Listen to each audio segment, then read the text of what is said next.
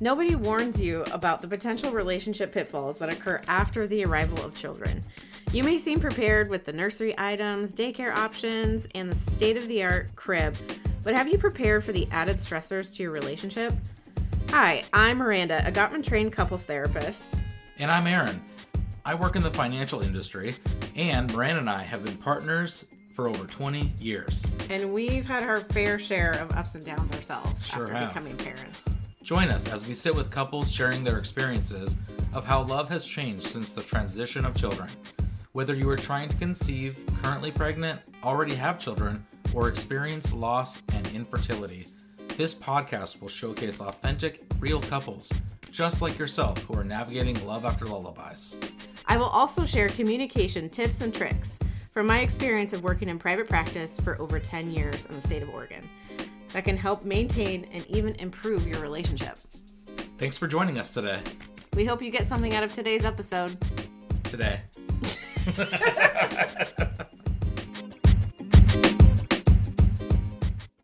This podcast episode contains material of highly sensitive nature, including suicide ideation and intent, that may be triggering for some individuals. Please take care when listening. Hi, everyone. We're Wow. This is fucking a chair. squeaky ass chair. hate- we need to fucking spray this goddamn thing. Thanks for joining us today. Should we leave it?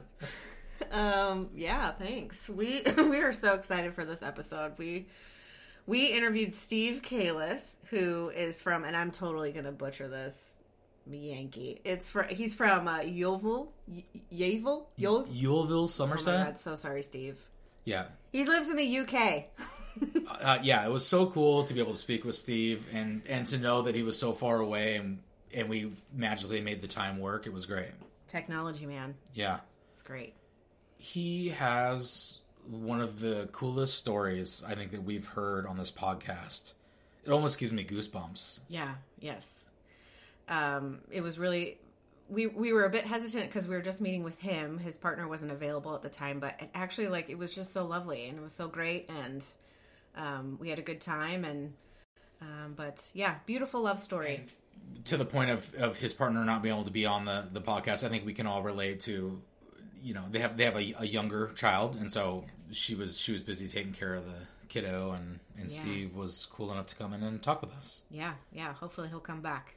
Steve also has his own podcast, which Yes. we will talk about in the show, and we will also put his links to find him in um, our description. Yeah, it's called the Steve Calis Show, so it's really easy to find. I think he's he's on Apple and Spotify and all the things. So um, we've listened to a few of his episodes, and they're all great. They're, I mean, it's a wide range of different topics, and yeah, I recommend. Yeah, hopefully you guys like it. Yeah, enjoy.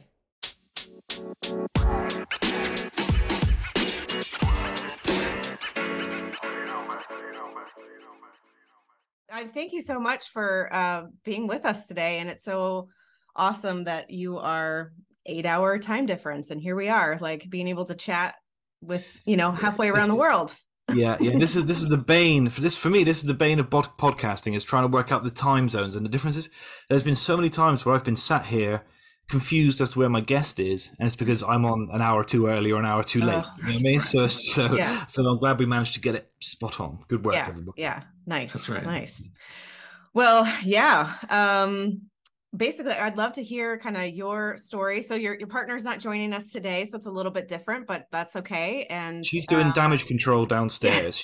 Yeah, because he's he's at a minute he's teething. It's like a shark. It's just got oh hundreds gosh teeth. yeah So, yeah so he's, she's managing that, and uh, so she has to be over there, and I, whilst I do this, so Yeah. she, I mean, she's very, very shy, so I think Mm. she'd find it tricky. And she, I managed to get her onto a, one on my show for an episode, and she enjoyed it, but that was after a couple glasses of wine, so I think oh that's, yeah okay that's the, yeah, that's what we need.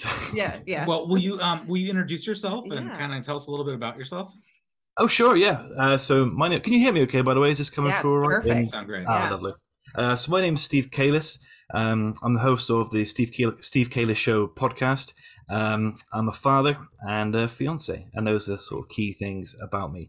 Um, I saw your post on uh, one of the Facebook groups, I think, Mhm, and it just mhm. sounded perfect because I think when you, I really like to reflect on how me and my partner met and the journey we've been on. We've only been together say four years or something like that. But it's been very, very beautiful. And you don't get a chance to, especially if you're a man and you've got lots of male friends, you don't get an awful lot of time to stop and say, Hey man, you know, I really appreciate my girlfriend and all the things she does, and I really value that memory. You know, you don't really get a chance to to Mm-hmm. reminisce away. So I sort of, you know, I jumped at the chance to be able to reflect on it. So that's all Mm-hmm. you need to know about me, really. Is I've got a podcast. The podcast is doing well, mercifully, because that's my that's my sort of passion. That's what I love doing, Mm-hmm. and uh, and the family, it's all sort of going okay at the minute. Not to not to jinx it, it's all fine. So Mhm, mhm. We've been we've been listening to your podcast the last week or so, and we're we're Yeah. fans. It's, Yeah. it's good stuff. Yeah. Oh, that's very kind of you. Yeah, I mean, uh, well, I, I always get anxious if someone says they've. Li- I know- you said you listened to, uh, like, yeah, the parenting podcast, for example, we did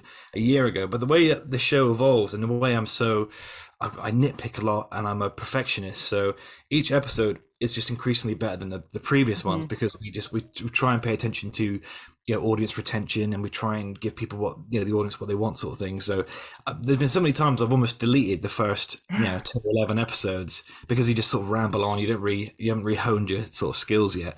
Um but, I'm- but i'm glad they're there as a sort of you know as a you can measure much better where, you, where you've come from and, where you're headed that way. But i really Yeah. appreciate it it's very kind of you that you listen to the show. It's good of you. Yeah. Nice. Well, uh, tell us how you and your partner met.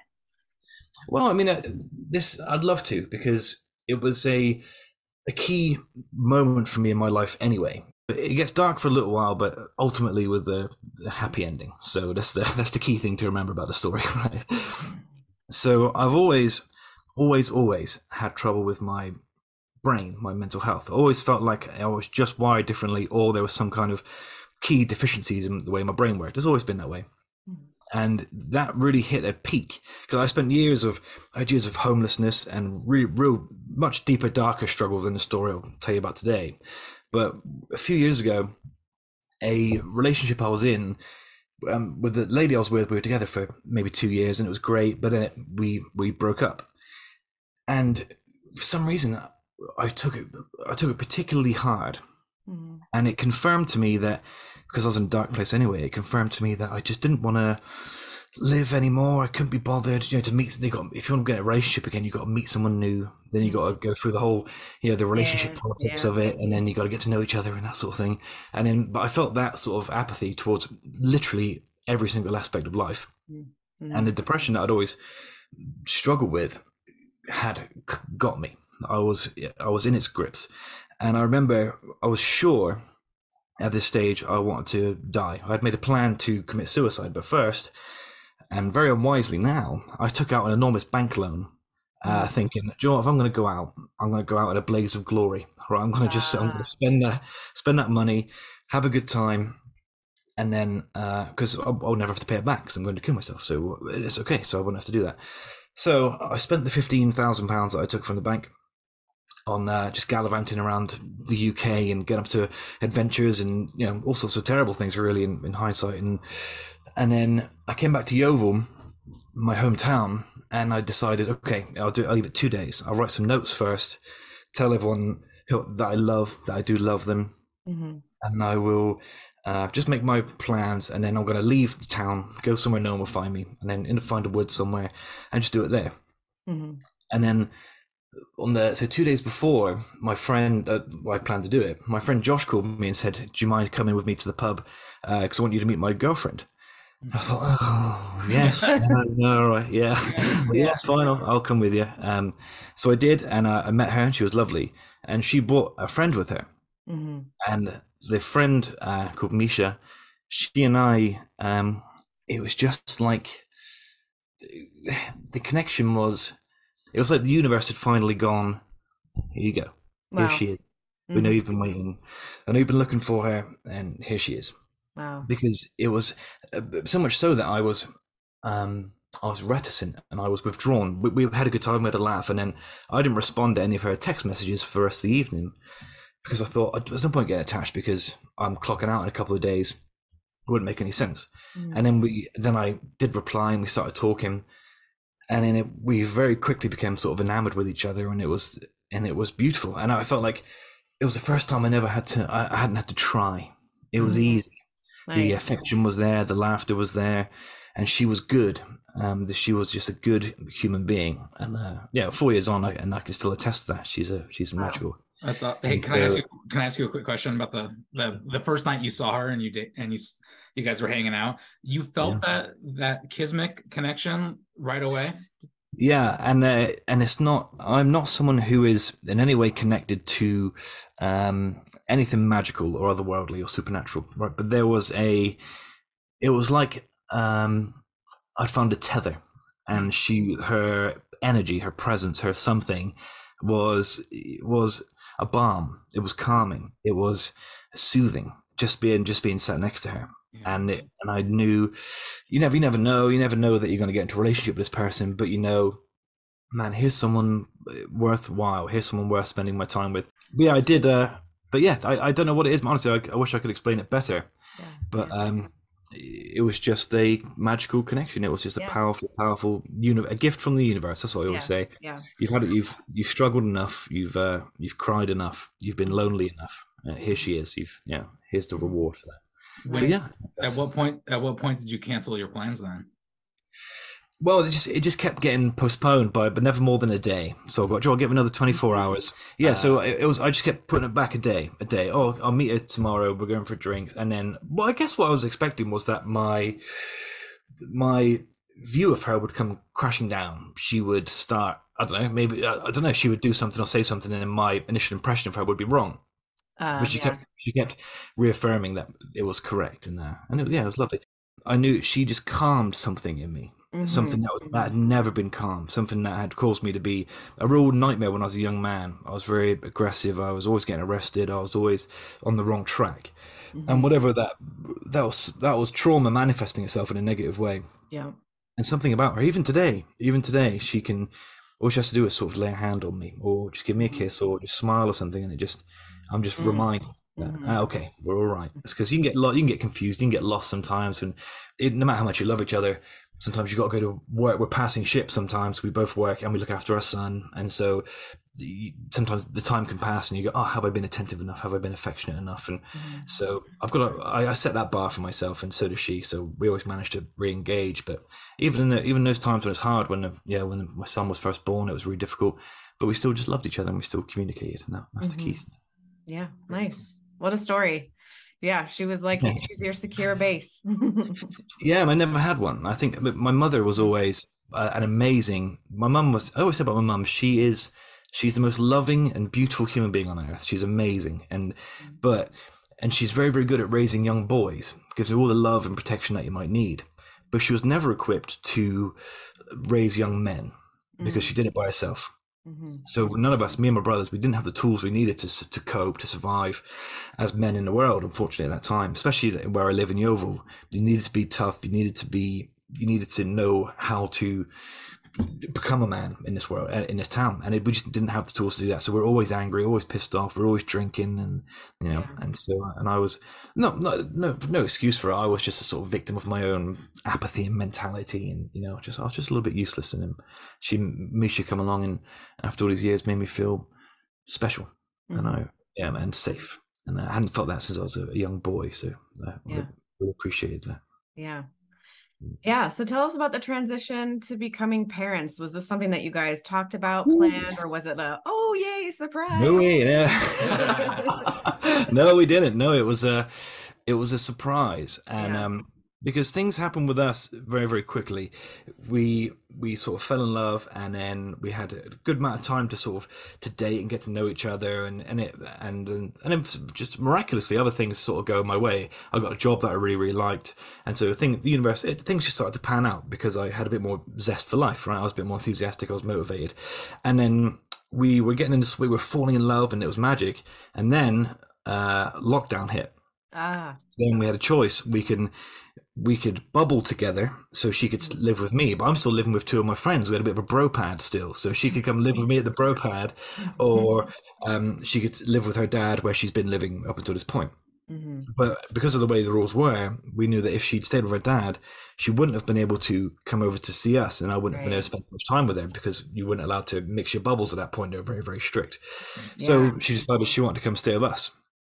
And then, which is always, and I, we we talked about it because it's always fraught because you go, oh no, what if what if I'm really annoying, or what if you're really annoying, and what if we don't know how to tell each other that it's annoying? You know, you just it's really really tricky territory, isn't it? Uh, Mhm. I mean, I assume you, you guys live together, do you? So you know what Yeah, I'm saying. yeah, uh, yeah. yeah. Before you move in, you always go, "Oh no, what if what if she Mhm. does something really gross and annoying, or what if he does something really gross and annoying?" And I don't, and I haven't, and we haven't got the foundation to talk about it or communicate it. But Yeah. luckily, um, luckily it was all fine. She loved the two blokes I live with, two of my best friends, um, and we had a great, we had a really great time. And it was, we got lucky when not, not a lot of other people did during COVID. We had a sort of little family unit, um, and we learned that we could live together because that was a very stressful time. We're under each other's feet all the time. Both of us, neither of us were working because we, uh, she'd been laid off and I wasn't working because of COVID. So we're under each other's feet. So how do you, how do you navigate that? Yeah. Yeah. And so six months into this, we then find out that she's pregnant. Mm. Uh, so it wasn't a wasn't a planned thing. It was a sort of Uh-huh. accidental thing. Um, and I remember the moment, and I, rem- I do remember the moment because I thought, I think my uh, relationship experience and my being thirty at that point did help because I didn't I didn't immediately go ah yeah I just of went I went okay. Let's, let's- we can talk about it. Let's discuss it. Yeah. That's okay Yeah. and then and we we did and we, we were sensible about it um and then so you then navigate all the stresses before of having to live together and having under these circumstances mixed in with hormones mixed in Mhm. with you know all these all these things and uncertainty and the stress of being alive in this world anyway it's all stressful. And then the baby comes and so at this point we've got the house to ourselves. My two mates moved out so we got the house to ourselves. We've done it up. It's beautiful. It looks great. Baby's got his own room. Hmm and I remember there's a key moment where, well, when she, I mean, do you, do you two have children? Yeah. We have two girls. They're eight and Ah. five. Yeah. So they're a Oh, little bit older. yeah, well, that's good. I mean, so I remember the, I was there for the birth and I was in, I wasn't prepared for that, but just because it's such a, that's one of the most alien, but mesmerizing and beautiful experiences of my life probably because you're seeing raw humanity raw human Yeah. being it's it's it's millions of years of evolution it's nature it's it's energy it's all these things. And misha who is such a quiet lovely very shy reserved person suddenly she's you know she's powerful and she's scary and she's getting this baby Yeah. out of her and Get you her a know, spear. Yeah. That's it, yeah. yeah, it's really scary and beautiful, and so it's amazing. But the real hurdle is obviously when the when the baby comes home, because then you you have to sort of juggle some sleep deprivation with becoming new parents, and then your relationship totally changes. Um, Mhm. which is, and you've got to be careful. You've got to try and steer it, otherwise you, you don't. You, have to control it in some way. I'd be interested to uh, to hear about yours experience here before I go on. So, obviously, two two babies, two babies coming home Yeah. what's the yeah. what's the difference between the the first and the second one coming back? So with the first baby, when you brought the first baby home, was it like, oh my god, it's scary and everything's new, and but were you a bit more confident the second time round? Like how, how did you? yeah yeah i would say second time around we were a lot more comfortable especially you know we um in the in the place where we gave birth they didn't bother us at all the second time you know the first first baby we had i felt like they were coming in every single hour like checking the baby's Two blood in- pressure, two doing in the this morning. doing that doing this and then the second right. one we were they they hardly ever came in I we're think like they came in once. like did Yeah. they forget about us Yeah. It was great but um yeah, Yeah, yeah. much more relaxed uh Yeah. for sure it's lovely yeah but same but same experience of the that the millions of years of evolution and that that getting to watch Miranda be that warrior that just comes out and you're just like wow holy shit Yeah, you know this is crazy yeah, man. but it, was, Yeah, it was cool to see it was, I mean equally amazing the second time around too Oh, great. Yeah. Because we thought that, um, because obviously, the ba- obviously, baby, so my son's called Leo and he's lovely. And it, so we bring Leo home. And then I realized that I, I wasn't, I was feeling guilty because obviously, so Misha was breastfeeding Leo. And so I wasn't having any time really with him to bond. And so the first couple of weeks, I do remember going, I don't feel too Mm. connected. I don't feel the bond with the kid. And I, but and I remember not chastising myself too much because I thought, well, I haven't had the opportunity to properly bond with him. And if anything, we're sleep deprived. Right. Um, you know, I'm having to look after Misha because she's, you know, she's sort of wounded from the experience. It's quite traumatic. Uh, The birth was quite traumatic. So we had, so there was a lot going on. So we didn't have a chance to connect at first. Mhm. Um, and then we switched to bottle feeding because uh, it was just because Misha, I think it was like Misha wasn't producing enough milk, so and he was always hungry. So we were like, there was something that I remember. I remember swearing in my mind at, at all the nurses and you know, mentally because ah cluster feeding, right? So Ah. cluster feeding, right? What the hell is that thing? So all of a sudden. All of a sudden, he's feeding every hour and is Yeah. perpetually hungry at just a few weeks old. And I'll go, that, that should be the first thing. When someone says, Oh, I'm pregnant, someone should jump in and go, Ah, cluster feeding. That's an important part of what you're about Right. to experience. Yeah. Um, so obviously we had to put up with that. So when we switched to bottle feed, bottle feeding, that was fine because he had Mhm. more ounces. He was fine. He was fed and that sort of thing. Um, but I was still struggling, and I was just feeling tired. I was, I guess the the onus switched from me and her to the baby all of a sudden, and I, I'm I'm used to living a very very selfish life purely because I, I spent years traveling Europe, looking after myself, living by myself, and suddenly everything you do now is for the baby or for Misha. Mhm. And so the whole thing was I wasn't in a comfortable it wasn't a comfortable place for me at all the first few weeks. And he was he he cried a lot and he was very uncomfortable and Misha was uncomfortable. And I remember three weeks in thinking, I regret it. I regret this at the moment. It was really, really. And I, cr- I sometimes I cry when I think about that. And now I know how now I'm a complete entirely different man, and I get Right. and that love is so profound and it, so i regret it now but at the time i just think man I'm, I'm not the man for this i am not the man for this i'm too selfish um i love misha but that's that's the only time i've ever properly loved someone more than myself um and i've never loved myself but in the sense that i've had to care for someone other than myself so i just really struggled with that and then Yeah. But then when we switched to bottle feeding i could start feeding him and misha could start getting some rest and then we find a little bit of balance and then Yeah. And then now you wouldn't know me and him uh, because my work shifts are more early morning and late evening. I spend all day with him whilst Misha goes to work, Mhm. and now he calls me mum. So he calls me mama. So we're very very close. Me even now I'm worried about tonight because he's very clingy with me at the minute. So I'm worried he's going to kick off if if I wasn't around for a little while. So Mhm. so it's the best thing that ever happened to me. But yeah. so and when you're out of that sort of initial this sort of the first few weeks or first few months, then your relationship needs a little bit of an MOT Mhm. who are we now? What, when do we have Yeah. time to?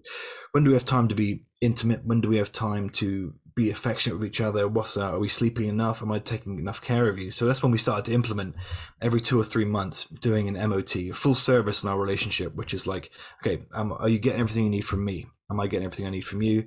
And then what can we do if there's any issues? And that's been the magic. That's been Yeah. one of the best tools we have to Yeah. to you know coping with uh, all these new changes. I wonder Yeah, if it, I mean, do you, that's, I imagine you would have to, you would find that sort of thing useful as well. I suppose. How long have you two been together for now? Oh, we've been together for almost 23 years. Yeah. Oh, then- look at me telling you about my relationship MOTs. You know all about it. Yeah. No, but you know what? It's so No. interesting. It doesn't really matter how long you've been together Yeah. when you're experiencing that new baby effect, right? Mhm. It's like Right. we've been together for a long time. And I mean, I, I experienced similar feelings to what you had. And Mhm. it's, you know, you spend your whole life taking care of you, your needs, your things, keeping yourself alive. Yep. And now you have this baby that you helped create, and it's your responsibility in conjunction with your partner. Mhm. But to, to take care and, and make sure this this other life doesn't die, you know, like that's like But Yeah. like yeah, man. Yeah. Yeah. Well, and, and they and they only make it harder for themselves when they learn to walk. And like my son, when he learned to walk, he's trying to throw the TV on himself. He's trying to jump off of things. I'm going, Right. no, I'm trying to keep you alive. Jeez, yeah, they make it difficult.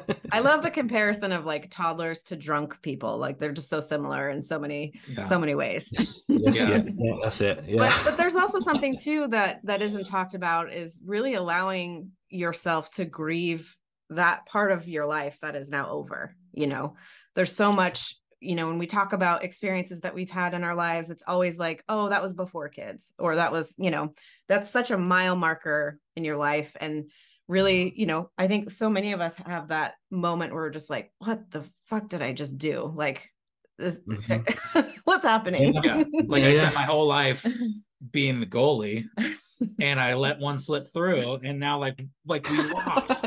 But really we won eventually. But you know. yeah, yeah, hundred percent. I'm, t- I'm totally with you. That's that's it. And uh, I suppose that's actually a beautiful way of thinking about it. We never did really grieve the. I mean, we sometimes we go, oh man, do you, do you remember pre Leo? I suppose at first you get a little bit of guilt, don't you? Because you go, uh, before Leo was born, we were able to do this, this, and this, and we haven't really done that since. And and I suppose it, we have we didn't we didn't really give ourselves a chance to sort of grieve that previous incarnation of our relationship. But it's because then we we got into such a routine, and we got very lucky with Leo. He's a really good sleeper. Um, he's been a real real gift. We've had very few troubles, um, so we got we sort of got lucky with that. Um, but yeah, but the but then before I think it happened at exactly the right time because at 25 i was still desperate to travel europe i still had things i want to do i still had these sort of dreams of being a, a wandering philosopher you know just that's all i want to do traveling in a robe and just you know spouting philosophy that's all i want yeah. to do. And uh and then but at 30 i was um i was ready. I was tired. I was tired of who i had been up until that point. I was ready for a change ready for a shift. It just happened so quickly that I had to adapt much quicker than I was sort of expecting to. But I mean, we th- I think back and during the lockdown, before obviously way before we were pregnant and stuff, we'd sit on the sofa all day, binge watching movies, mm-hmm. smoking cigarettes, having a few beers, no, no, no worries in the world, and uh, yeah. those are good times. But now, the little things like what I find is I. I used to, like I said earlier, it used to matter how tough you were around here because it's quite a tough town, and it's and that's and that, that was always difficult because you had to sort of if you weren't able to play football or fight then you really had no place in the pecking order. But like when it comes to when it came to girls when it came to your social status in school and stuff that that stuff really really mattered. And so now i've just i've gone the complete opposite where uh, I'm so emotional when it comes to my son. Like the other day, uh, he, so he just started nursery. So my partner went to pick him up and brought him home, and she said, um, he's made a he's made a little friend called Isaac. I go, oh my god, has he? I'm bringing him over. I want to meet Isaac. Oh my god, it really tricked. I was really emotional. And the other time I was in the car when we were driving, and I started, I shed a, a, little tear all down my face, and I thought, and, and my, my partner goes, "Are you okay?" I said, uh, some girl's gonna break his heart one day.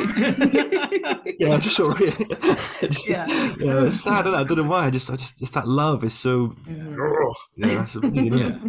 Yeah. Yeah. So what's like? So, so, how old are your, your daughters again? Eight and four, did you say? Five, yeah. Eight, eight and five. 5 mm-hmm. So what's that like? What's it like having girls to that age? Well, um, I think we are really lucky, and we have to remind ourselves of that because they are really, really good friends. Um, like oh, yesterday, good. actually, uh, we they play soccer. So they had their soccer games and they went to a birthday party and they were glued together. Like your other friends are here. Like go uh, play with your other friends at the party. And like 15 other kids in here. but they stuck with each other. And then during the time that the the boy was unwrapping his presents, um, they were holding hands with each other behind their backs. And I snapped a picture of it so I was like, what is this magic? Yeah. but it probably won't be like that forever. No, we're enjoying it now. Take it now. Yeah. I mean, they yeah. have their moments, sure. And um, our oldest is particularly stubborn, and that's gonna serve her well as an adult, but holy mm-hmm. smokes, as a child, it's it can be hard to parent. yeah. But I, I, like I like going back to what what you were saying with your partner that you guys every few months you kind of do a reset and say like yeah. you know because every few months can be completely different. Yeah. Um and and so i was curious and we do something similar to that as well but i was curious like do you guys have any do you guys have any rules that you have included with that? Like when we have these meetings we make sure we do this this and this? Oh only yeah yeah we're only insofar as it's like okay so we'll, we'll, do it on a date night sort of thing so it's time to ourselves. We'll do it where we can have a drink so we'll go to the pub and we'll sit together just us so we can have a few drinks and we can talk we can sort of loosen up a little bit and relax and shake off the stresses of the week and whatever. And then so but phones off we don't not yeah no phones nothing like that. It's just me and you reconnecting. And then but nothing nothing too structured. So it's stuff like i mean there's, there's initially the first time we did it there was a list online of i think it was like intimate questions you can ask your partner like emotionally intimate questions you can ask your partner. And that's really really helpful. So we just use this list to say um, am i meeting your emotional needs? What was the one thing uh, you would change about our relationship. What's what's your favorite thing about it you know this is sort of checklist.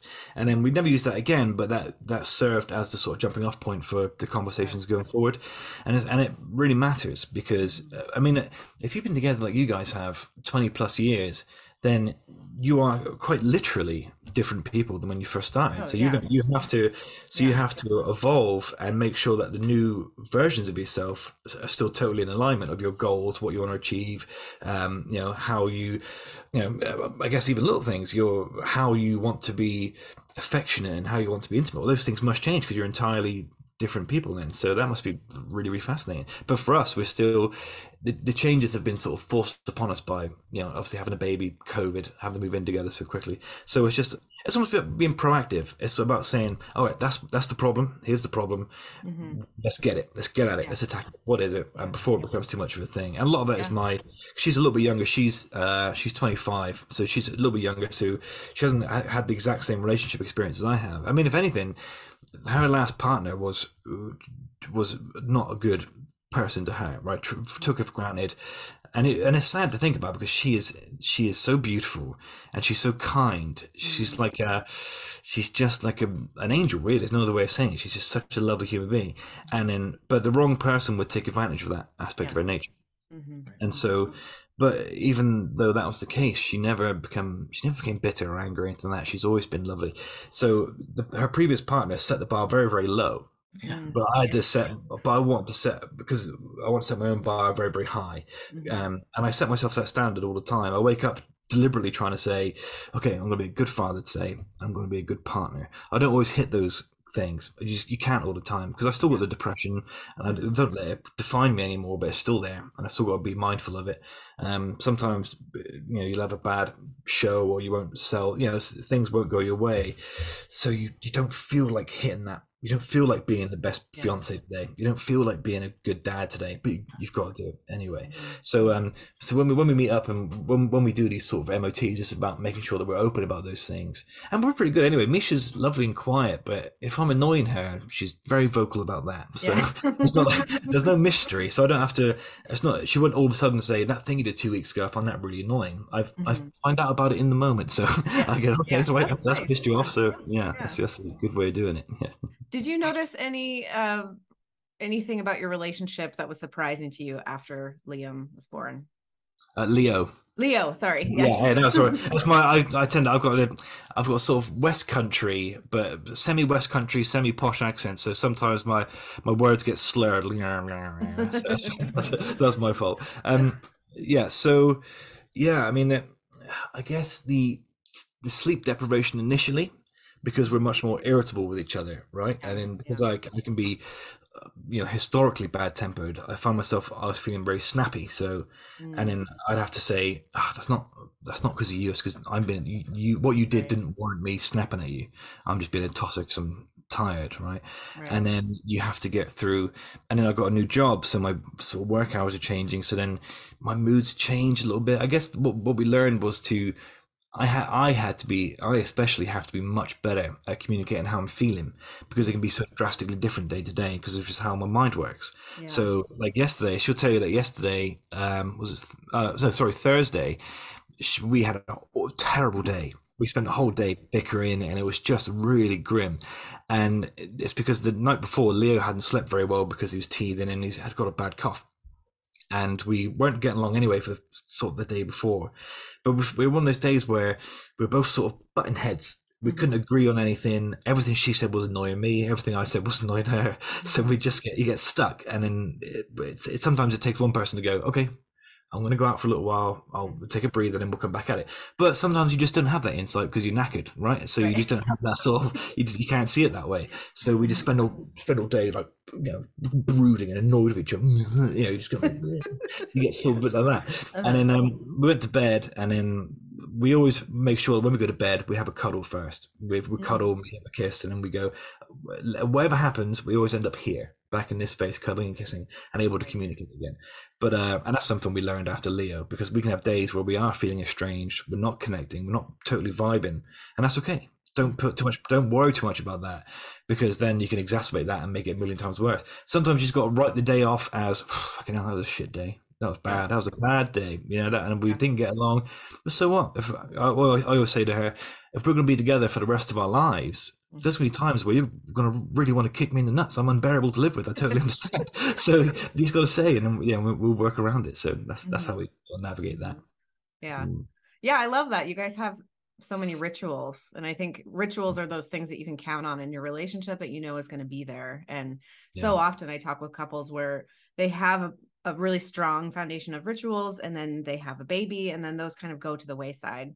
And then Right. they lose Yeah. lose sight of each other and they just drift you know so Yeah, you just got to that you have stay. You just got to things. stay. Yeah, you're right, and you just got to keep talking the whole time. That's all, and you just got to create a space where I always think of it as uh, I always think of it as tending the garden, right? So okay, there's some weeds. Let's clear the weeds so the rest of the flowers can grow. That's, that's how you got to see everything. I think from my point of view now, um, and our relationship is exactly the same. So she was always surprised when because her ex partner was always quite jealous and always quite possessive.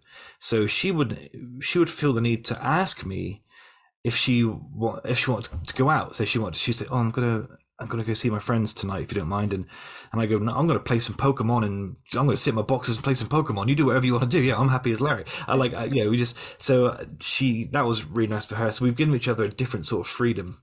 Mhm. Um, so whenever times get too bad, if if I'm if I can sense I'm in a bad mood, we we've got a very split parenting thing. So a, a, a, a time, I mean, so she can do whatever she likes, and I'm there to watch. Yeah, I know she's a bit younger. I'm sort of jaded and timed out. I don't want to be going out of town anymore. I don't want to be out, out drinking. So she can do that whenever she likes, and I'm at home with Leo.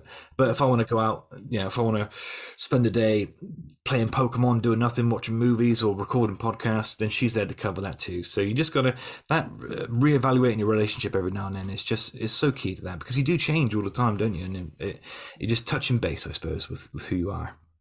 Yeah I, I smiled a little bit while you were explaining that because one of my questions I wanted to ask you was what did a date night or a night out look like before Leo and post Leo? And then you're like, oh, we just we make it a date night and we have a couple drinks Mhm. and talk about how we can make our relationship better. And it's Mhm. like, yeah, I feel you on that. Yeah, but sometimes you want to like that. Sometimes if we can, because we haven't had many opportunities to go out. Because obviously he was born, he's a lockdown baby. He was born in lockdown and stuff. But we've times where we get those nights where it's just me and her. We'll have sit, we have good talks and we'll get serious and we'll have honest conversations and try and you know tend the garden. But sometimes we just want to let loose. We get a few drinks. We hit a club, and I embarrass her all night with my dancing. Because in my in my mind, I always always wake up and go. People were cheering for me last night. I remember I remember people lifting me up on their shoulders and saying, "Wow, this guy can really dance." And then she'll show me a video of uh, where I'm just I'm just by myself. There's no one else there. Yeah, and I'm really, yeah, but I'm really letting loose, and uh, but we have a great time. We've always been very good friends. I think that's like uh, we've always been able to laugh and talk and joke and have fun. I suppose I, I've never been in a relationship where uh, I know a lot of men will uh, that I know will agree with this and have had this experience. But anyone, there's relationships that you're in where you go, oh, that look that thing looks like a cool thing to do. I'll tell one of my friends about it because you don't want to do it with your girlfriend. You want to do it with one of your mates, and you want to go with your mates to do this thing. But with Misha, it was always a case of, oh, I'd love to do that with Misha, and I'd love because we just get along so well, and that was always a nice little different thing.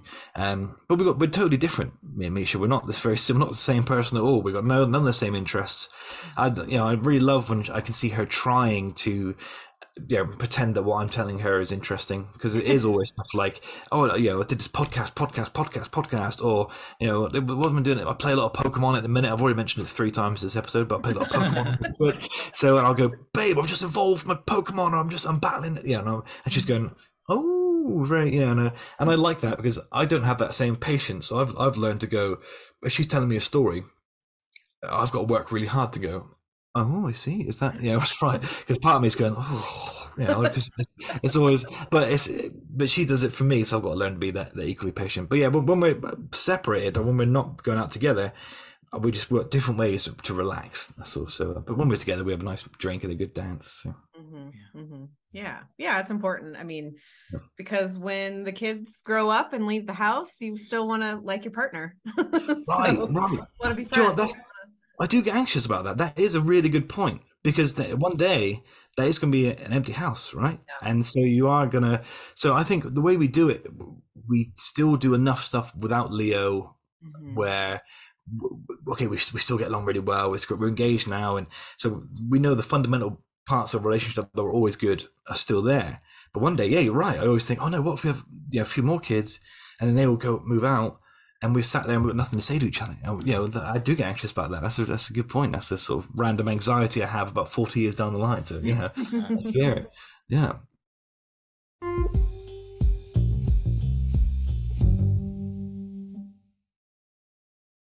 So you mentioned what it was like to be uh, to have uh, so an eight year old and a five year old. Do you find yourself, um, and I think maybe maybe it's a gender thing with Leo because he's my son, but I have I try not to. Part of me always goes, well, he's going to be a great footballer. That's where the money is, and always going to be prime minister because that's what yeah. But I don't want to I want him to grow into to whatever he wants to grow into, right? To become, to grow up, be happy, and do whatever he wants to do one day. What, how do you, when it comes to the girls, do you worry a lot about their future at this point, or do you think no, they're still young? Let them just enjoy being young, or is there still a part of your brain going, yeah, but, they, they're going to be teenagers soon. They're going to be drinking, and they're going to be, you know, do you do you worry about that sort of thing? Yeah. Yeah, I mean, I think we we do, um, and especially given the state of this country where it's headed, uh, it's scary, you know, uh, having two girls. So um, there are there's a lot of worry and anxiety around that um, but i think you know we're we're trying to raise them to be really strong and not put up with people's bullshit including ours which is yeah it's a, it's a fine line but you have to put up with ours no yeah. um, and they're very like you know with me being a therapist and and you like us kind of having that emotional intelligence being put on them they're very apt to talk about their feelings and if they felt wronged in any way which i think is a great skill but yeah did you get a lot of that from your did you get a lot of that from your parents? The sort of the eq the emotional intelligence the right i wonder if that's the theme because we're exactly the same. We had to sort of learn that ourselves and uh, what we what we want to teach leo is all sort of self-taught from experience because we like I said, my, my, mother wasn't equipped to raise a young man. She was lovely, but she was too. It was too much of the the love and safety and protection, and not enough of the honesty you might get from um, you know what I eventually did get from my father.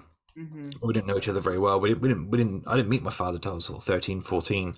Um, but the that that balance, the the I know it's not it's not a great thing to say nowadays, but the the, the male female sort of balance sometimes it is key. I find where you get the because Misha is very gentle and soft and loving, and with my son I can be the same, but I've also got he knows I see him looking at me if he's about to do something mischievous because I'm where the telling off comes from. Do you see what I mean? And so I didn't get that from my own parents. I didn't learn emotional intelligence from my parents because they didn't understand what it was. Yeah. And so I'm interested to see if if you got that from yours, but if you didn't, that's. I mean, I think there were some, some emotions that were more uh, accepted than others. You know, like I don't, I don't think anger was very much accepted. You know, on my right. like if I was angry, I was almost like I was in trouble, maybe. Um, right. But yeah, I think there's a there's a difference between you know how girls are raised and boys and kind of this stereotype of raising girls to be nice and to share and how that can like really determine you know their own sense of worth or their own sense of identity of actually what is it that i want yeah i'm trying to learn a lot about being a mother from from your own mother and your own parent have you found your own style like entirely oh that's a good I, I think we I think we all we both and I think everybody works really hard to take the good things from their childhood, take yeah. the things that you you did appreciate, and then oh. like you said, earn that earn and and um invest in having that emotional intelligence to then try and break the patterns of the things that didn't work out well. Mm-hmm. Right. Yeah. That's and you see that you do that by seeing therapists. Like I my wife's an amazing therapist, but I also th- see a therapist because I want to invest in myself and I want to make sure that um, I can I can I can earn and create that emotional intelligence to then deal and help prepare my kids to to have more of the good things and then also to help them break patterns down as they get mm-hmm. older. Yeah, and that's important because he I don't blame my parents for having these sort of deficiencies because their parents were much much worse, right? So my mum is much better than her mum yeah. And my dad's marginally better than his father, right? But their fathers and their mothers were mothers and fathers during World War II. You know what I mean? It's a much it's a much more stoic time. It's a much more difficult time, and I suppose you had to be a little bit tougher then. So we're just sort of breaking these sort of generational issues, these generational bonds, and uh, the, the gener- especially around here. I mean, it will change depending on where in the world you are, but here, the men of the previous generation, my father's generation, were tough here. They were cold. They were emotionless almost. Um, they can never handle. They couldn't handle their own emotions. Never could. My father, to this day, he doesn't know how to talk about anything other than football or you know just boring macho shite right? That's all the intelligence I talk about. There's nothing else. There's no emotional intelligence there. But he learned that from his father, who would have learned it from his father. And so my, I was very, very deliberately trying to break that that streak because that's poor. And hopefully my son will then be better than me. Yeah. You know, if he decides to have kids, if he decides to have kids one day, he'll be a better father than I was. And then, yeah, you hope that then you, you know, well, I made a drastic change where I actually changed my surname, knowing that me and Misha were going to get married. I was born uh, Steve Doherty, Mm. but because of how how uh, how bad my family is at times, and how round here my family names are a tough one. It's, there's stuff, there's unpleasant things attached to it, you know, criminals, and especially in all over the sort of southern part of the country, really, this name's got nothing good attached to it. So I changed it to Calis. And Calis is the name of, um, he's a sort of elf wizard from one of my favorite books. So I changed my surname, yeah. So I changed my name to Calis to, but the point of that being, we're new. Because I did, I did the family tree. Do you know the ancestry.com? Have you ever done that? Yeah. man, I, I there was some really cool stuff, but there was some there was generations of just nothing, nothing, nothing, nothing. People just people there was just poverty, poverty, death, poverty, death, cancer, death. You know, and it was really it was really really grim. And there's people who all my ancestors had been arrested or they were criminals, and it really it bummed me out for a little while. So I changed my name to say, okay, the buck stops here with me. Yeah. It's a new thing. We're going to teach our children about love, and we're going to teach our children about that. It's okay to to be sad. It's okay to be angry. It's okay. Yeah, I'm not I'm not the expert at it, but I'm I'm much better than my father was. So you just hope that. If I'd known that's how long you've been together for, I'd prepared some questions for you because I've got a lot of sort of anxieties about the future and how to make something last. Because it, if anything, culture sort of tries to teach you that you know doesn't last forever marriage won't last forever it's for it's over and yeah all i remember growing up really is like tv shows about yeah the men hating their wives and yeah, uh, yeah that sort of uh, that sort of trope. So i never i was never a massive believer in love really until i met misha and then she and i thought oh actually we've got the ingredients we need Mm-hmm. to make this thing last if we want to. So actually you two have got some you know really invaluable experience for people like me who are trying to figure out how to do it. So it's great that you're doing this. You talked about um being there uh, you know emotionally intelligent for for leo and and the family and you know the older they get and and the longer together like those things get challenged you know like you you do kind of have to shoot from the hip sometimes and and learn new things and and have that dialogue with your partner to say if this is normal we're ready for this we have the tools that we built in like your mots and your you know game planning one of the Mhm. one of the things Miranda and I have done for a long time. We had some advice when we got when we got married, and this you know people say like oh um, don't go to sleep angry, but we actually think the other way, and it's like it's okay to go to sleep angry, and and to know and have that expectation with each other to say like yes we're upset right now but we'll we'll pick it up again tomorrow when we're refreshed and we have another set another another lens some different empathy for each other you know? Yeah. Yeah, that's all we need sometimes is a little bit of distance. Yeah. Like the other, the, the way we sort of managed to resolve that sort of bleak Thursday we just had, where we hated each other for most of the day. We were so we were so pissed off with each other.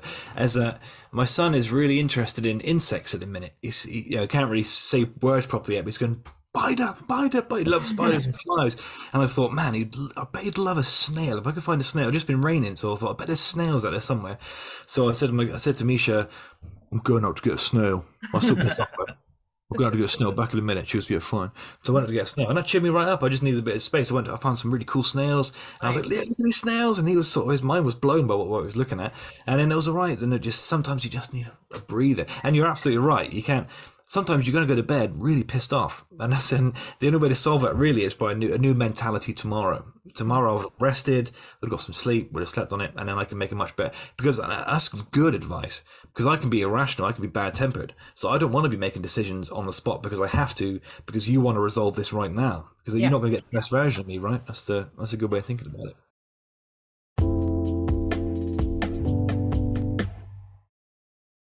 The few things my friend has just said that um, my friend and his partner are, are expecting a baby. So, and what I messaged him saying was, uh, just enjoy the pregnancy for one because it's it is it can be stressful, but it is beautiful when you are. it is this magical thing that's happening. But when the baby actually arrives, um, it's it's practical stuff. drink plenty of water, eat properly. If you've got too much sugar or salt in your body, you're not going to be sleeping right. You need to be able to sleep on a moment's notice. So make sure you you and your body are in. I mean, I'm not, a, you know, I'm a big fat Englishman. I've got a terrible diet. But those first few weeks Leo was born, I was eating all right. I was drinking plenty of water because you have to be able to sleep better. Um, and then when it comes to the actual relationship, uh, I mean, it sounds cliche, but the mama knows. The mama knows. She knows what she's doing. The mother, the mother is so. That's a biological thing. If you, I trusted Misha from the off. She knew what to do with the baby. She knew what he needed. She just instinctively knows these things. So, so trust that the mother knows. And your your job. I, I guess I'm talking to dads here. Your job is just to we call it in football the sweeper position, right? So if, a, if the ball gets past the midfield and past the defense, there's another player there who is the last line of defense to try and sweep the ball up and get it back into play, right? So our job is the sweeper. What do you need? Where do you need me to be? What can I do? What, you know, that sort of position. And then the balance realigns itself. Then you get more of an input, you're more involved. And then, uh, so I guess relationship wise, stay talking, stay affectionate if you can, even if it's just little things. Me and Misha always, even if we're annoyed at each other, we still got our, our feet still touching bed because it's like I'm pissed off at you, but I still love you. Yeah. yeah. so so stay stay open, stay communicative, and actually most importantly, don't be afraid to be wrong because you're not going to do everything right. And sometimes the reason your relationships going wrong is because you're fucking up and don't be afraid to to admit that that's the case and be open to that sort of criticism because it could mean that you and the person you love get to have more time together and can have something stronger. Yeah i love that.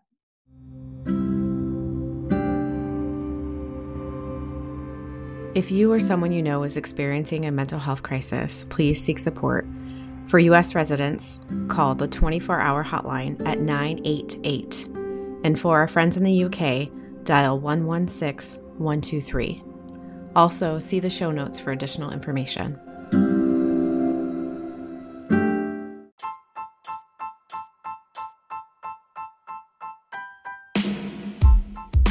Thank you for listening and your continued support. New episodes come out every Tuesday. Please make sure you review and subscribe to our podcast. We greatly appreciate it. Follow us on Instagram at Love After Lullabies. And if you want to be on our show, come on, you know you want to be on it. Email us at loveafterlullabies at gmail.com. So she got burgers in her ears.